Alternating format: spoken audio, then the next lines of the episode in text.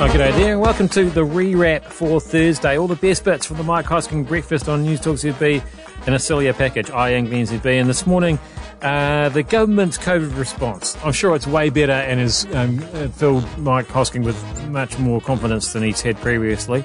Uh, are we going to be in the light system all the way through winter? And if so, why? Uh, and uh, the job vacancies uh, galore.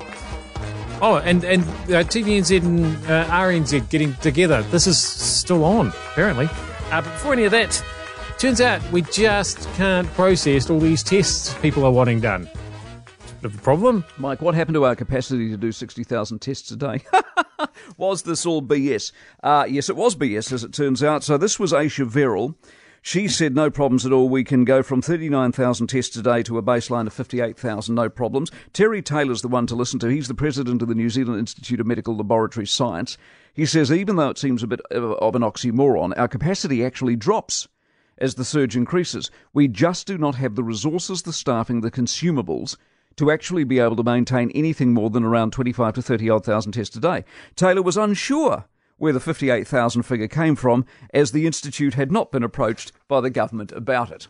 So basically, Ayesha asked Ashley. Ashley went, Oh, I think, oh, 58? Maybe? I mean, to be fair, they are doing heaps of tests. Yeah. Just not quite. They're just not doing anything with those tests once they've done them. Yeah, it's not really testing capacity that's the issue, is it? It's um, result capacity, uh, which is a little bit harder to describe, I suppose. See how confusing it is to be the government and be in charge of these things? How's that? Um, how's that love affair with Ashley Bloomfield going for you, eh? Did you get the uh, T-shirt or did you buy the apron? Now, for those who beatified him, idolised him, told everyone how wonderful he was, just what were you specifically basing all that on? Eh? I saw through him at the start of this whole campaign, of course, start of COVID, when he kept trying to tell us how there was no issue with the distribution of PPE, despite doctors and nurses, who of course are well-known liars, tell us uh, actually screaming every morning at us that there were none. Uh, it's been an ongoing charade, of course. The flu jab rollout last year, the vaccine rollout that never happened when it should have because they didn't order any in time, the rat test rollout you've just heard about that still hasn't happened because they stole them all when they finally woke up. The astonishing tale I told you about the other day that lasted a whole year of the ministry refusing various media outlets a simple answer around a graph that they gave Hipkins, who told us it was the result of careful work, despite the graph showing second jabs started before first jabs and when asked what data had gone into that material, a mad year long game of obfuscation ensued until finally the ministry relented and coughed the truth. Those are but fleeting examples in a cacophony of BS, obstruction, incompetence, and efficiency, unprofessionalism, and just plain uselessness, all led by St. Ashley. And now, as if this wasn't enough, and as this wasn't always going to be the way, a testing regime that is nowhere near what they said it would be. This year, Ayesha Verrall, the same woman who pre MP days wrote that report about gold standard tracking and tracing, remember that? Another shambles never properly delivered. She announced grandiosely that testing capability would be going from a maximum of 39,000 tests a day to 58,000. Uh, we have a rolling average of about 29,000. The system is now officially broken. The five day result claim is shot. Tests aren't being processed. They are at capacity. Rats are being handed out left, right, and centre. This is not what it said on the tin or anywhere close. Further, the people processing the tests uh, process all the country's tests for things like, oh, I don't know, cancer. Guess what happens to that testing? This is what you get when you have an incompetent ministry relied upon by an inexperienced and incompetent government, and a government that insists it knows best and run everything to the nth degree with the maddening series of rules and finger pointing and holier than thou condescension. Businesses closing left, right, and centre because staff are at home, most of them perfectly well, waiting on a test that isn't coming. The economy grinding to a halt because of insane rules that imprison the well, just in case. All backed up by a system that they told us was one thing and yet again is nothing of the sort. Uh, but not to worry, because the government's done such an amazing job of guiding us through uh, the COVID pandemic, uh, they can uh, now cure the common cold as well, apparently. Have I got that right? Uh, Ardern, this is official. For all you people texting me going, come on, she didn't say the light system's going to be for the flu. Let me quote you. She cautioned, she, Ardern, Princess on High Horse, cautioned that the traffic light system, if you didn't read Steve Braunias over the weekend, I, I, I don't have a huge amount of time for Steve Braunias personally, but he occasionally is funny. And he wrote a very, very, very funny piece uh, last weekend in the Herald about her being on her high horse, and it just summed it up magnificently. Anyway, uh, she cautioned that the traffic light system was likely to remain in place for the winter to combat not just COVID, but the return of the flu following two winters where the flu had kept largely at bay, blah, blah, blah. As our border opens, we approach winter. As our border opens, we approach winter with the potential of more illness. We need to ensure our health system can manage a heavier burden, said Her Majesty. So it is here for the winter. Now, uh, normally I accuse Mike of sounding like he's doing Pakistani when he puts on a fake accent, and the exception being he does do quite a good uh, Queen impersonation, although I felt that was a bit insensitive this morning when there were some fairly strong rumours going around that the Queen had shuffled off. Um, luckily for him, she has not, in fact, shuffled off. So, HollywoodUnlocked.com got that story about the Queen wrong. I'm not quite sure what HollywoodUnlocked.com is doing, reporting about anything to do with the Queen. I don't quite understand the connections with Hollywood there, but anyway, if you've got a hot tip, I guess if you've got a hot tip. Uh, meanwhile, uh, back here, what a job! There's heaps. You want a job? Tegel are advertising. Currently, Tegel have got over 100 jobs. Over 100. Staff of 2,500 hatchery workers, chicken catchers, process workers, farm workers, industrial cleaners, logistic teams, roll truck drivers can't get them. I was looking at the tradies the other day. Uh, big brain drains coming. You're earning uh, 30% more in Australia. Uh, some of the sectors have all but given up advertising for their jobs and constructions. No applications.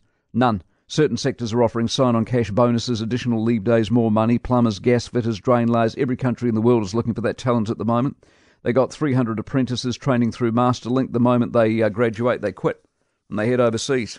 That's the state of the economy, I'm afraid. But, um, you know, as long as we had the lowest death rate in the OECD. I'm fascinated that well, one of the job vacancies Tegel has is for um, chicken catchers. Um, like, I mean, I, I, I suppose it's not going out in the wild and hunting down chickens and bringing them back in cages. I suppose it, it literally is just. I mean, I don't know what the state of where the chickens live for Tegel is. I'm sure there's animal rights activists out there who claim that it's sort of chicken concentration camp conditions. Um, but either way, I wouldn't have thought that that's a challenging job to catch a chicken. Maybe it is, maybe it's a good workout. Is it inside or outside? Um, is there a net, or do you just put on a pair of gloves? Are you at risk of being picked? So many questions. Uh, and uh, we've also got questions about this uh, proposed merger between TVNZ and Radio New Zealand. Uh, apparently, it's still on. So the uh, the word is that the cabinet has decided to indeed go ahead and merge TVNZ and Radio New Zealand. Now, I am assuming that to a degree. What seems accepted is that on Monday's cabinet meeting or at ca- uh, Monday's cabinet meeting, they made the decision. They're just not telling us at this particular point in time. I'm assuming that decision was to pull the trigger. I mean, this is an ideological government. They tend to just bowl ahead with their ideas, whether the advice that came back made any sense or not. And it's not like they didn't have advice. I mean, they got at least two major reports costing serious money. They set up a group headed by Tracey Martin, the former New Zealand First MP. What she knows about broadcasting, I've got no idea. But from day one, they seem hell bent on making this happen. It started, if you remember, with Claire Curran. Ah, Claire, remember her? She was um, a Minister of the Crown until she ran into coffee trouble with state radio employee Carol Hirschfeld. Uh, got picked up by Kris Faafoi, someone who at least has set foot in a television station, and we just stand by now, apparently, for the confirmation of the decision. For what it's worth, I mean, take or leave my thinking, I've only had 40 years in this game, employed by most of them over the years, so what would I know? But having worked for most of them, the biggest basket case was Radio New Zealand, and merging them with anything is to infect the other group with a very problematic outlook on the business and indeed life. I mean, Radio New Zealand is just plain weird. TVNZ, I've worked for under several guises when they were commercial and being primed for sale, and when they were run by the last Labour government operating under a charter. The former was way more fun than the latter, but on all occasions, government ownership is a drag. It's a drag on creativity, profitability, and general creative freedom. But here's the difference. These two nowadays, although both government owned, are completely different operators. The only real commonality is the government. They aren't mergeable, not in a sensible, it'll be better when it's done kind of way. It's like a forced date, it's over before it starts. And the losers will be the taxpayer, many of whom are also, of course, the consumers. You weaken both organisations. You take them away from what it is they do best in the belief a hybrid can somehow produce something magical. It's good for the opposition, as in the opposition players in the media market. They'll, um, they'll be picking up the fallout. Hope I'm wrong. I hope there has been a miracle and the government has decided it's all a bit hard and who can be bothered.